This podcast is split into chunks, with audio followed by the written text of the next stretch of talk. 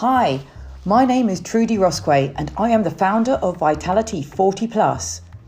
I am not only a master personal trainer specialising in women's and children's physical health, but also a menopause ambassador who is passionate about spreading the word and breaking all those mystical taboos over the M word. I have created a series of podcasts with a variety of guests, not only on women's health issues, but subjects that relate to men's health and well-being also, unlocking all the answers to questions that you may have wanted to ask, but unsure as to where to get the information.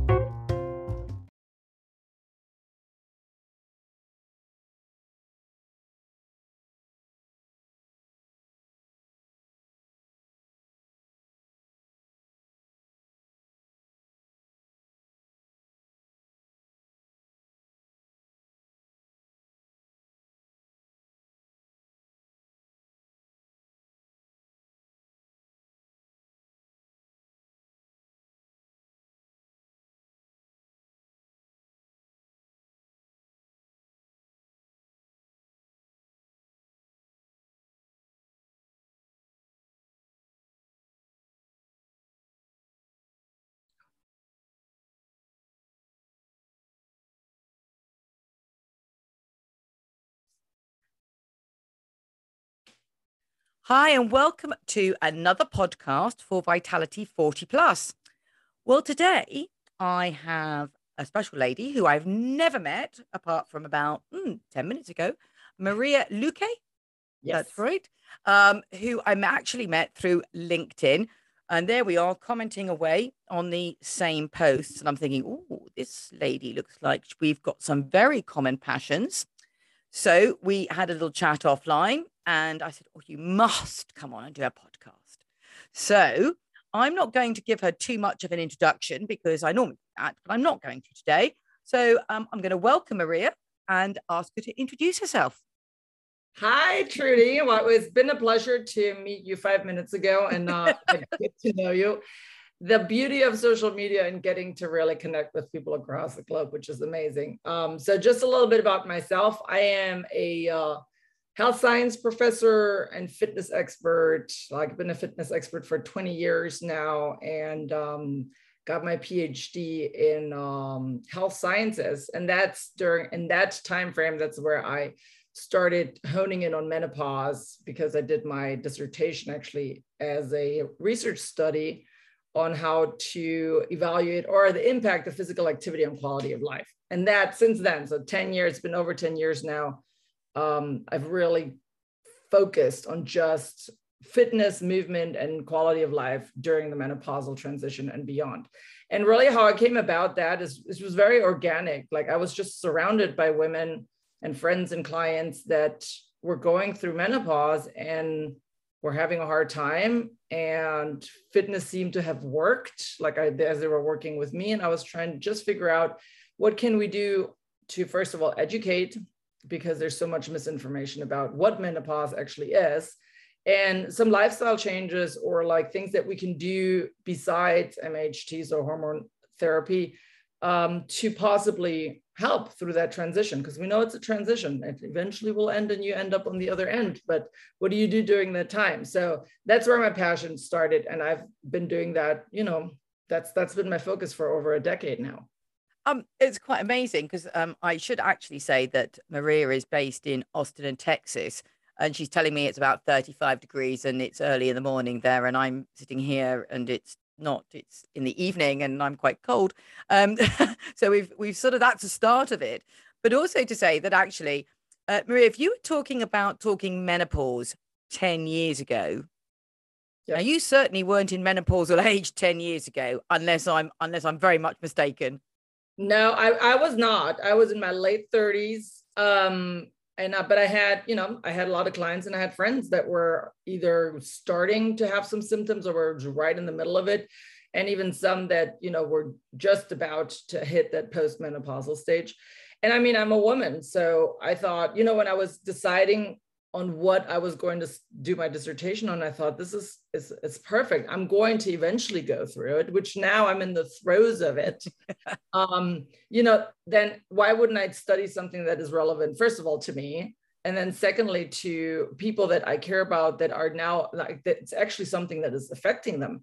And so that's how, it's been fascinating. It's been a fascinating ride. And now, especially because I'm in it now. And I think that's how we also connected, because I made a post about how I think that perimenopause is killing me, or it's trying to kill me. And I'm, I know about it. I know the symptoms. And that's the beauty of it, is that I know if I wouldn't have known this, I would be really scared right now. And this is something that's, obviously one of my passions is education. Okay. So mine, I did a coaching session yesterday for a Jersey finance, and there was about 8 young girls. They were all under the age of like 30 at least. Okay.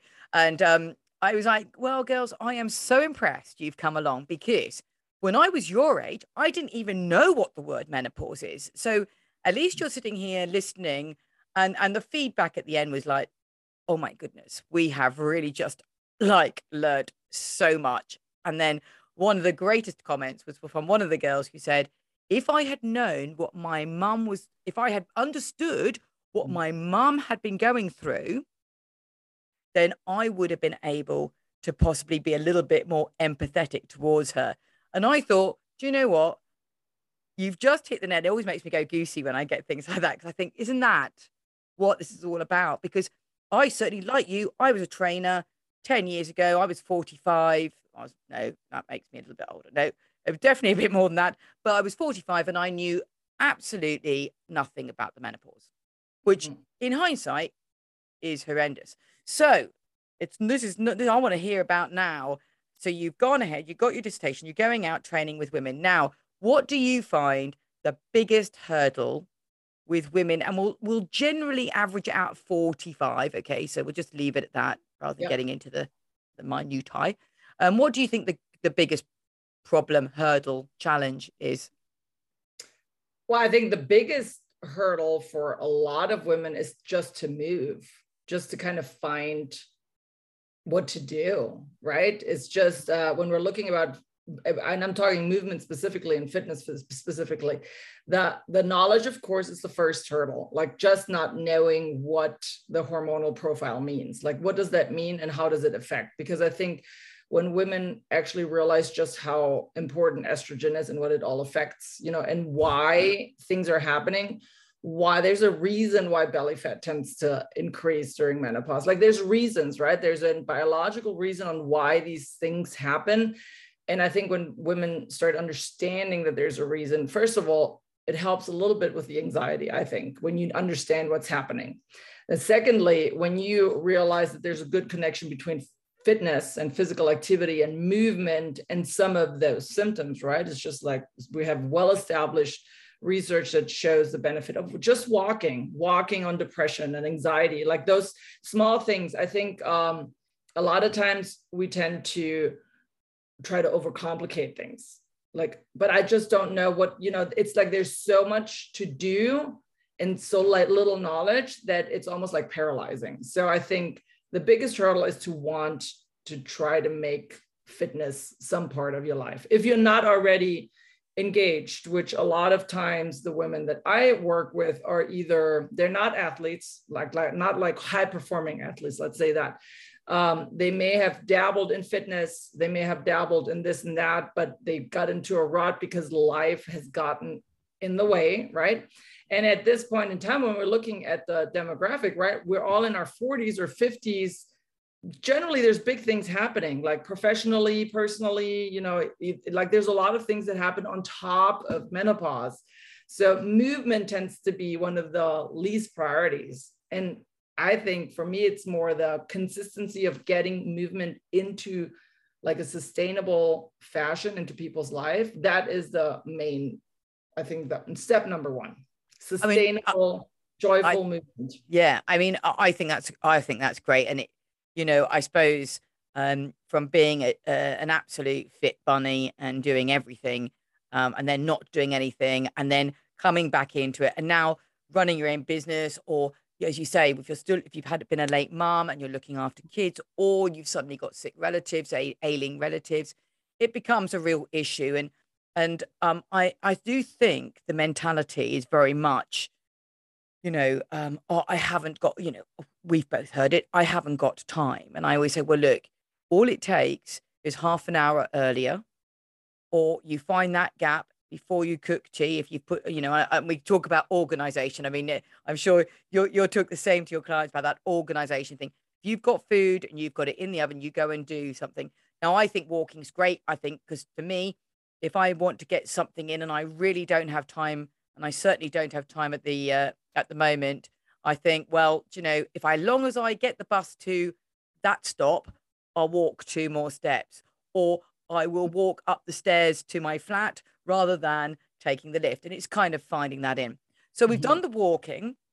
Can I have your views on let's go for a jog or a run? Well, I personally hate running. So there you go. That is my personal opinion on my, I don't like it, but there's a lot of reasons why I don't like it. Running and jogging can be great. I do feel that it's overemphasized, because a lot of people tend to, I get there's a lot of like, well, I should just run more. And I'm thinking, why? Like, my question back is always, why do you think that you have to run? Well, because it's the fastest way to lose weight. And I'm, well, first of all, that's not true. Secondly, with running, and I just use myself as an example, I have lots of injuries. I have a herniated disc in my neck. I have a labral tear in my hip. Like those things that when we get to this age, there's a lot of like, chances are you broke something, or you have, you know, like there's issues. A lot of women in this age group are osteopenic or have osteoporosis. So having things that are hard on the joints on top of that can be challenging. Not to say that you can't. And if you enjoy it, like, tell a runner not to run, and you might as well just tell them to stop living. So it is, if it's joyful to you, then keep on doing it. Like, there's no, unless there's obviously a reason. But if it's something that you just don't enjoy, or that you think you should do, then that is not, it's not a good reason. There's a million other ways to get your cardiovascular activity in, right? So it's good for people that love it. It's not good for people that don't love it. Like my number one, so here's the one thing though, like my number 1 rule in movement is that you have to enjoy it. Otherwise, you will not be able to sustain it. It's just, that is just a fact. You cannot, you can only force yourself for so long before you stop doing something. So joy has to come first, and then we add things to it. You can't, if you know, you can force yourself, but you will stop. You will eventually stop because you're not enjoying it. And how true is that? You know, I'm the same. I think all us fitness gurus who have hit 50, I think if I don't wake up with an ache, I reckon I'm dead. That's what I say now. I've had 13 surgeries on my left knee. I've had a shoulder done, and it's kind of like, well, okay, the knee is, you know, they've said to me, right, no more high intensity, and I go, okay, so definition of high intensity. So we're okay with here. If I can still burpee and I can still do my 15 burpees and I still can get my knee up. It's still bending and I can still walking downhill quite drastically. You're fine. But give me a run. I just think the knees like goes into a spasm, even thinking about it. And you're right. And of course, the thing that we mentioned, and you did mention before, but I'm just going to pick this up now for you to do your, you know, for you to outlay, is the importance of cortisol. Because, well, let's throw the cortisol ball over to you. Well, cortisol, as if most people know it as the stress hormone, it is the stress hormone. So it's like released by the body when there's a stressful situation, like that flight, what is it? Fight and flight. That was a perimenopausal moment. You see, I like it. I love it. I really do. Sometimes I have thoughts. Now I've learned that they just go off in the cloud, and I'm like, well, there it went, it'll come back, or it'll be a new one. So I've learned to just let it go. But yeah, the fight or flight hormone. Now, what a lot of people don't correlate with that is that physical activity is a stressor. Like, there's positive and negative stressors, but physical activity does put stress on the body. It does release cortisol.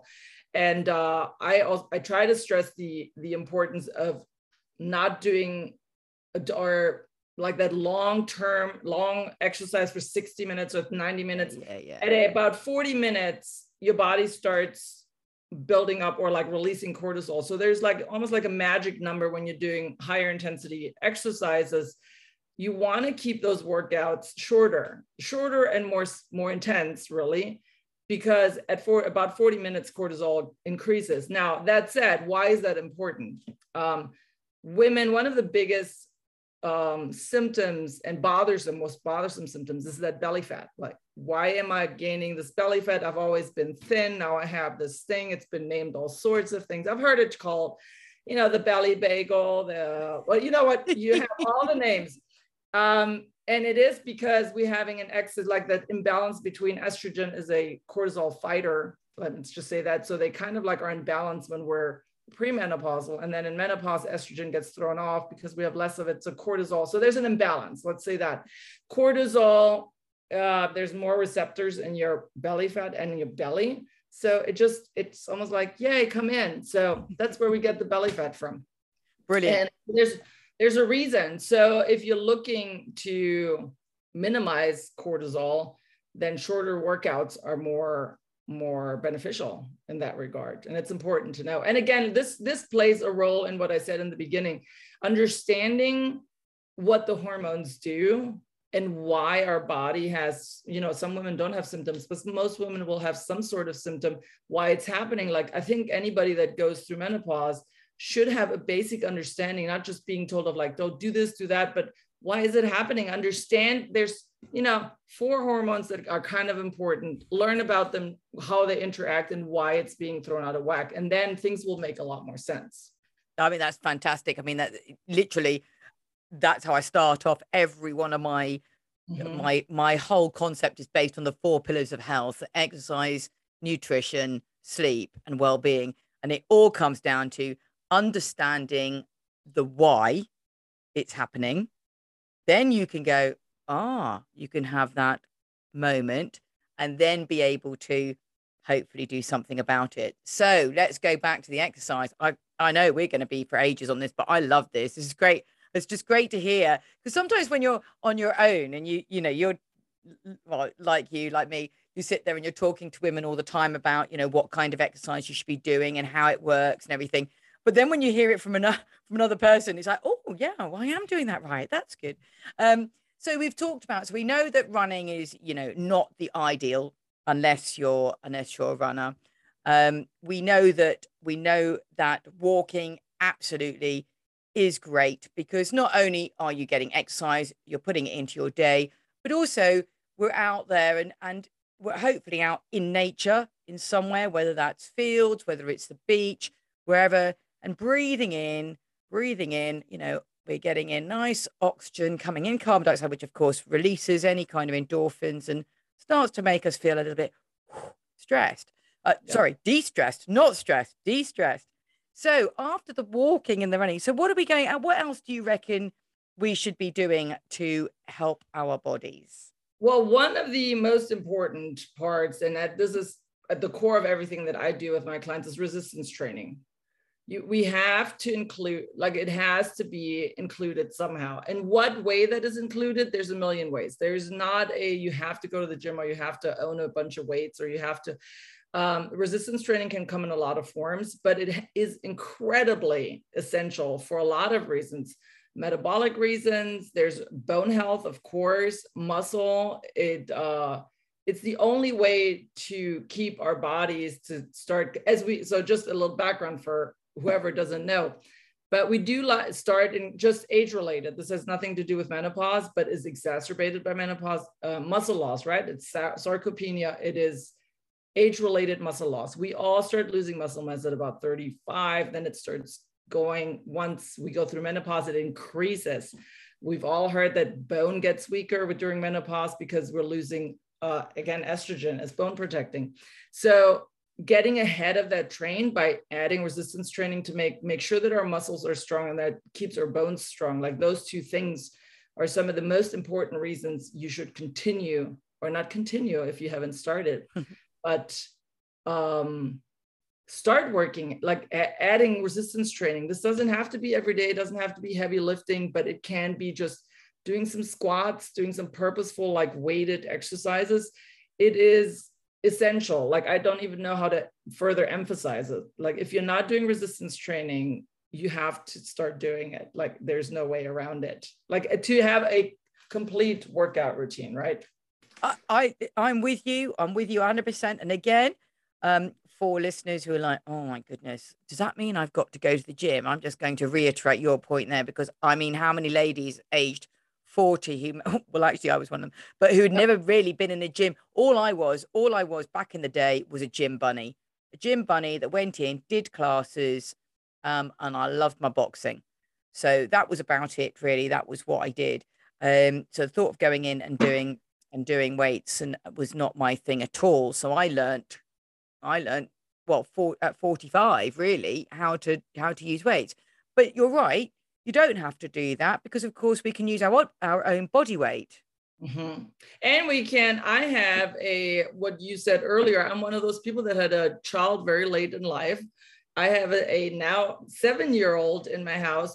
So as she and some women in this age group have grandchildren, like that, you lifting those, that's resistance right there. When you pick them up off the ground and you kind of throw them up and you do, like, why not? I have puppies. I use them sometimes, I wouldn't grab a big Great Dane, but I have a Chihuahua, not too heavy. Those kinds of things. Let's not look beyond. I've actually posted today on my Instagram. If you're not following me, that's where you should go. But I posted today about how you can find resistance training anywhere. The playground, if you're going with your kids or grandkids, it's like you can use a lot of that equipment to do resistance training. You can grab some of your house utensils to use as a weight. Like there's a million ways. You just have to, and I know that it can be really, what's the word? It can be intimidating. Yeah. Because you don't know, I love creating things that are just very creative and fun, but I know that not everyone thinks that way. Yeah.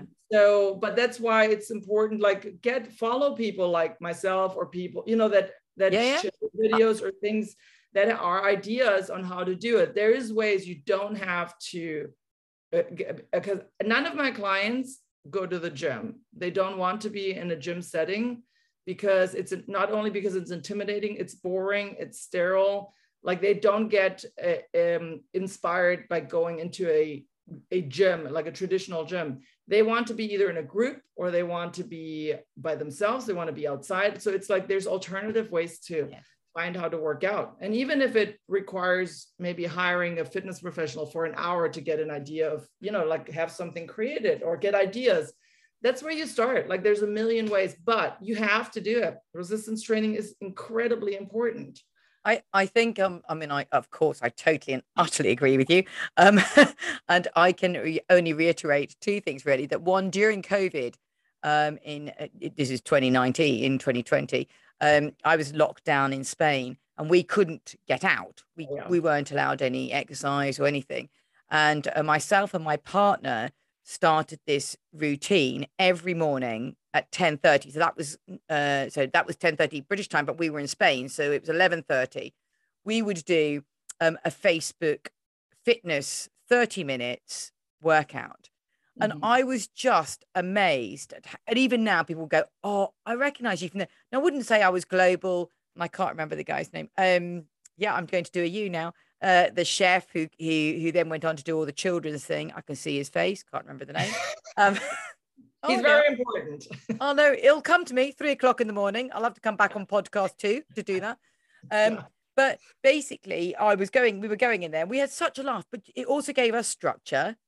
But what really amazed me was the difference. We had 2 sets of weights that we had got, which I'd used for my clients in Spain. We didn't have a lot. But what really surprised me was when I came out of lockdown and I look at photographs, was the difference in the weight. Now, it wasn't so much about lifting heavy weights, because Derek was lifting heavy. He was lifting the ones we had. So I had 4 kilos, I think was maximum I had. But of course, we combined that with, and this is my sort of field now, is Pilates. So I am a massive Pilates lover. Even if I think, oh, I've got to teach Pilates tonight, I'll teach it 4 times a week. I teach privately. I love it because of the health benefits mm-hmm. it gives you. And you know, people think Pilates, oh, that's just like, oh, that's so soft. It's so, I'm like, yeah, really? You haven't done Pilates properly. And I'm sure you can, I can see you nodding there. Well, and it is, but here it is also, anyone that poo-poos on someone else's movement already doesn't deserve a voice anyway. Like, it's just, it is. And, you know, when you talk about your stuff, it's like, you can tell that you really enjoy it. And that's to me, as I said before, it just, you have to find what drives you to like that spark. Like, how do we get that spark inside to light up? Like, it doesn't, you could, do you like to dance? Do you remember that, you know, like, let's, you have to find what works for you. You can't follow someone else's routine. You can't follow someone else's passion. It's not, again, it's not going to work. So it requires a little bit of time of just trying to figure out what it is that you like to do. Like, when I go to Spain to visit my family, and I'm up in a village, but I mean, there is first no gym, there's nothing even remotely like it. It's a tiny village on the top of a hill in the north of Spain. And, okay. You know, I travel with some bands, like that's all I do. Like I have some resistance bands that I take with me. And then the rest is just figuring out how to move, like how are we going to move? You know, like, let's try to figure it out. So again, it's like, I use my daughter as resistance. So it works. Yeah. I just suddenly see this child. I have this visual, this child being thrown up in the air. I'm well, like, I did push her up. It's a good shoulder press. I tell you what. My boys now are 20 and 16. Okay, and they are slightly big, a little bit out of the range. Yeah, they're slightly that bit longer. But I used to do that. I used to do that with them. I think actually I may have to bring this up when I see them tomorrow. But I had to bring them with me, and then what they. I used to like lift them up and stretch them, and we'd go over our backs and, you know, do the rocking, and they could never lift me. Now the 20-year-old nearly throws me into a multi-somersault. He goes, oh, look, Mum. And I'm like, but you know, the wonderful thing is, obviously, if you do have children, involve them. You know, the half thing, go back to kids races, go back to running races, go back to pretending you've got a sack and jumping, you know, jump the sack race and things like that, because all of this stuff is you know, the one thing obviously we're focusing on menopause, but let's take it right back. You know, if we don't get our children moving, we will have serious cases of obesity, which we already do, which we already know about, particularly in the US. Don't want to point a finger there, but we know that there's a big issues out there. So this is the time now whereby, as you say, whether you've had children late or whether you've got grandchildren, enjoy that time and move with them. Yeah. And I mean, that can be a reason. Some people need a reason other than themselves. You know, as women, we are also taught, we have that caregiver thing, right? It's like always taking care of other people comes number one. So if you can find it within yourself to make yourself a priority, then maybe having someone else be that priority to move, like being able, a lot of times, you know, I've had clients that are like, I just want to be able to move with my kids and move with my grandchildren and be there to where I can get up off the ground when I'm running around with a toddler, right? Those are real reasons to be able, again, to include that resistance training and be able to be strong enough to live a vibrant and healthy life. And it doesn't have to include anything else. Also, finding what is it that motivates you. For instance, like I mentioned earlier, most of my clients, like I have an outdoor group that I've been working with, they're all my friend, like family now. But for 15 years, I've been doing this group, and they wouldn't come if it wasn't for the group. It is, you know, it's the group environment. Do you like to be in a group? Like, is the social aspect important to you? If that is, find a group or create a group. If you need a workout buddy, grab your neighbor or your sister or your whoever, go for a walk. Like, you have to, I think it's important to figure out what would make you motivate you to actually like get up and move. And so once you find those motivators, then I think it's easier to stick with it. And do you know, buddying or going with a friend, even for me, and I honestly mean this, but it's about that word accountability. So, I mean, like my friend, I have a friend that I walk with every Thursday morning, and she messaged me and I got it this morning, and I have not walked all week because I'm so busy. I'll put it, and I hate it. I hate myself because I've not done my walking. I've not exercised. I've not even done, and then I think, oh, I'll do that 30-minute video. Oh no, I'll just finish this. But today she messaged me to say, I've got COVID. And I was like, no way. And I just got myself, did I go for that walk on my own? No, ridiculous behavior. And so that's the kind of thing. So that accountability, when you know, I was ready to go as well, which is even worse. I'll just do this. And then I don't do it. I'm just going to go back on one thing before we finish, because I could be talking to you for ages. I knew this would happen. But, you know, we talked about HIIT or short-spaced intervals or high-intensity intervals. Perhaps you want to talk a little bit more about that and how it works and how what we have to do. Well, high-intensity intervals are incredibly beneficial for a lot of health outcomes. Again, one of the concept of it is to do timed intervals or like repetition-based intervals, but like generally it's a timed interval that is either 20, 30 seconds, and then very short breaks, and then consider it like back and forth, or a series of short bouts of energy, of all-out energy. Like that's kind of like what we want to be at.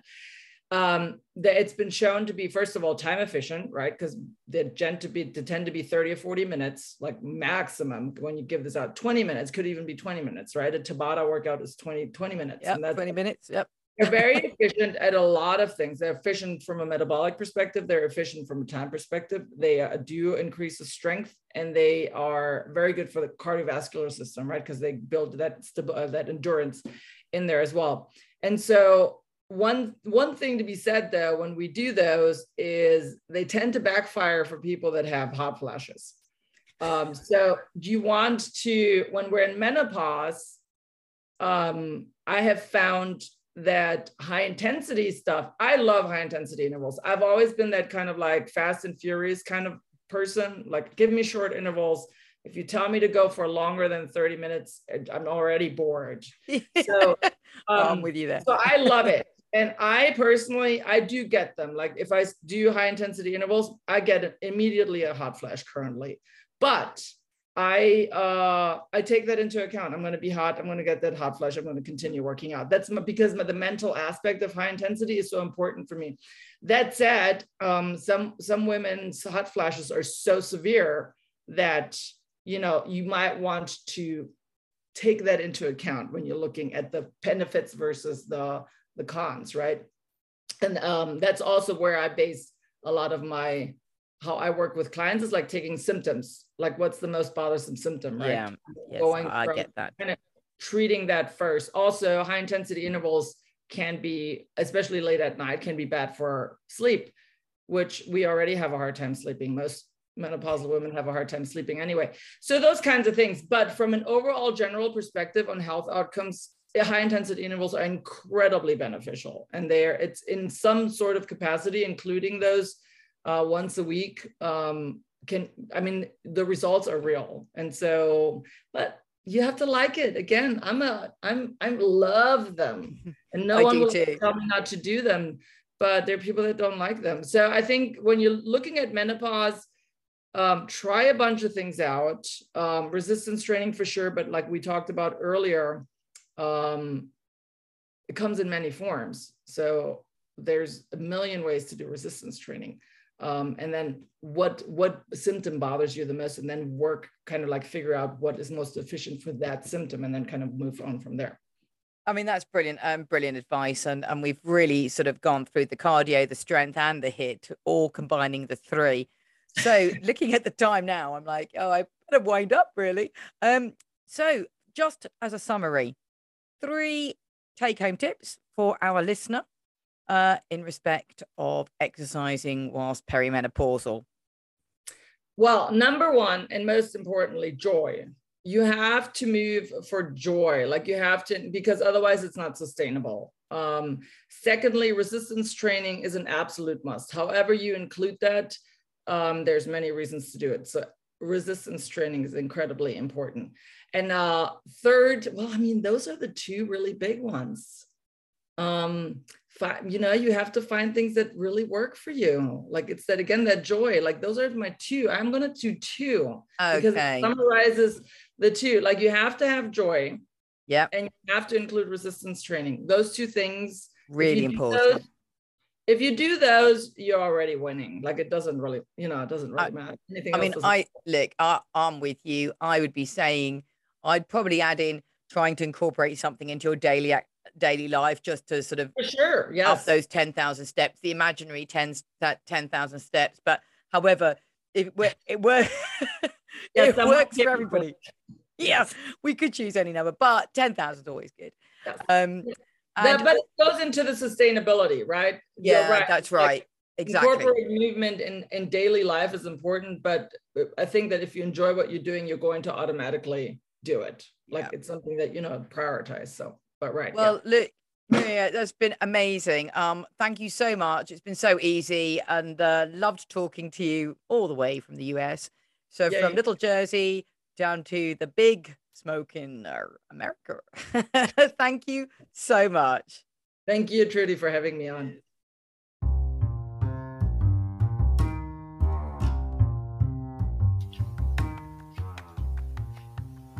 For more information on the topic that you've just listened to, please visit my website, www.vitality40plus.com.